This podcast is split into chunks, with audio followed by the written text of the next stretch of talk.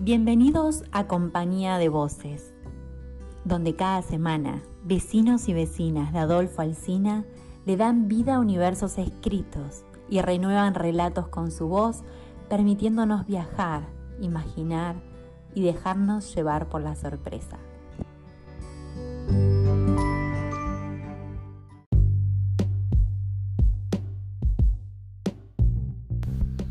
Hoy nos acompaña con su voz María Belén Caballero de Villa Masa.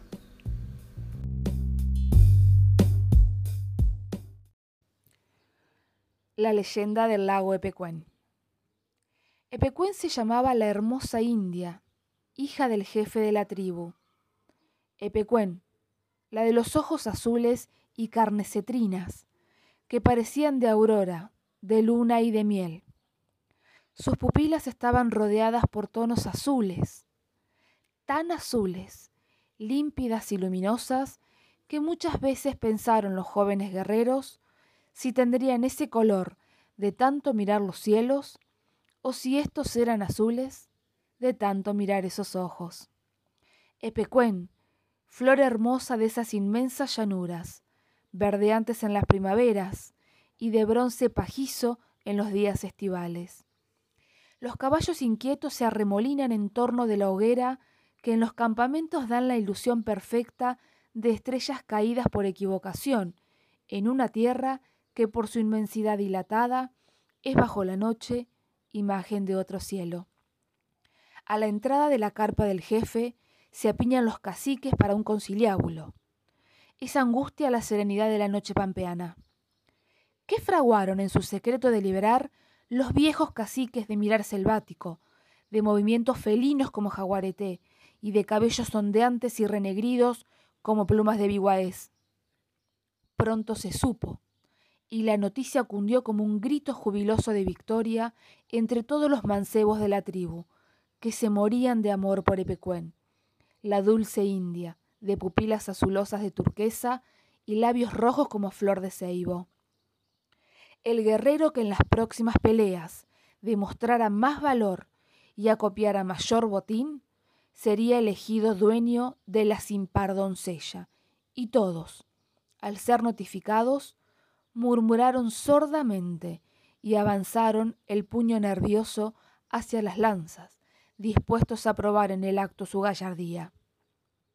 Y ese día llegó, y las tribus rivales huyeron acobardadas ante el empuje de un solo hombre, agitado por el fervor amoroso, con mil garras, avasallador como el torrente y tajante como la flecha que hiende el vacío. Carué, el joven guerrero ungido en la lucha bravía para unirse a la divina Epecuén, la rosa agreste de la pampa, la de los ojos espolvoreados de brillos azules y labios cordiales, y la de tez cobriza, como la tarde que se esconde en las madrigueras terrosas. Ella se sintió deslumbrada. La arrogancia del hombre, su fuerza y valentía escarbaron en su alma y depositaron el germen sagrado del amor. El bizarro Caruela sedujo, y con el fuego de su corazón encendió el fuego de la pasión femenina con llamas extrañas. Se amaron, se adoraron, se idolatraron, pero pocos días antes del casamiento, una circunstancia inesperada vino a truncar las ilusiones. La piqueta de las desgracias empezó su labor demoledora. La espina de la fatalidad desgarró sus ardorosos corazones.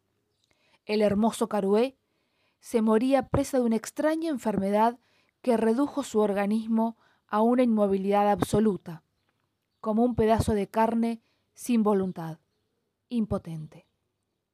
Ella, la inefable Epecuén, percatada de su infortunio, lanzóse cierta noche a campo traviesa hasta caer desfallecida, acariciada por los rayos de la luna que se conmovía en las alturas.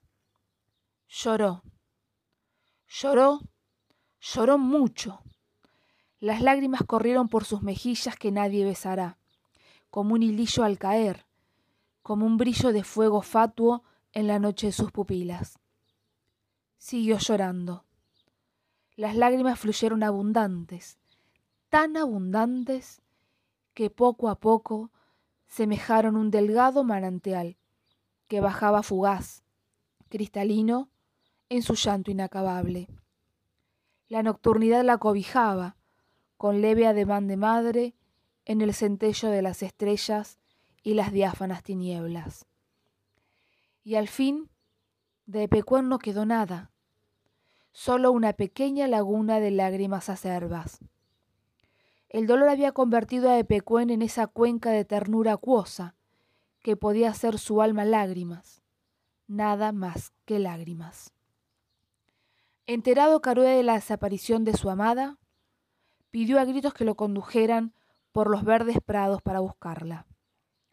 Accedieron a ello. La placidez pampeana se alteró al paso de esa agarilla donde yacía el paralítico que iba en pos de su bien amada. Vana fue la búsqueda. Después de largo peregrinar, se detuvieron junto a una laguna de linfas claras. Carué creyó percibir una voz dulcísima que lo llamaba. Se emocionó. Ordenó que le ayudaran a entrar en la laguna. Sus ojos, alucinados, creyeron ver vagas sobre la superficie una figura etérea como una águila dorada, los brazos alados en cruz. El rostro era de Epecuén. Penetró en las tibias aguas sin poder mover, transfigurando de ansias y de esperanzas. El milagro fue inmediato. Carué salió de la laguna, sano, vigoroso, ágil. Bendito seas, poder del amor, emanación divina. El amor habría había creado, sobre el corazón destrozado de una virgen esa laguna maravillosa para bien de los dolientes.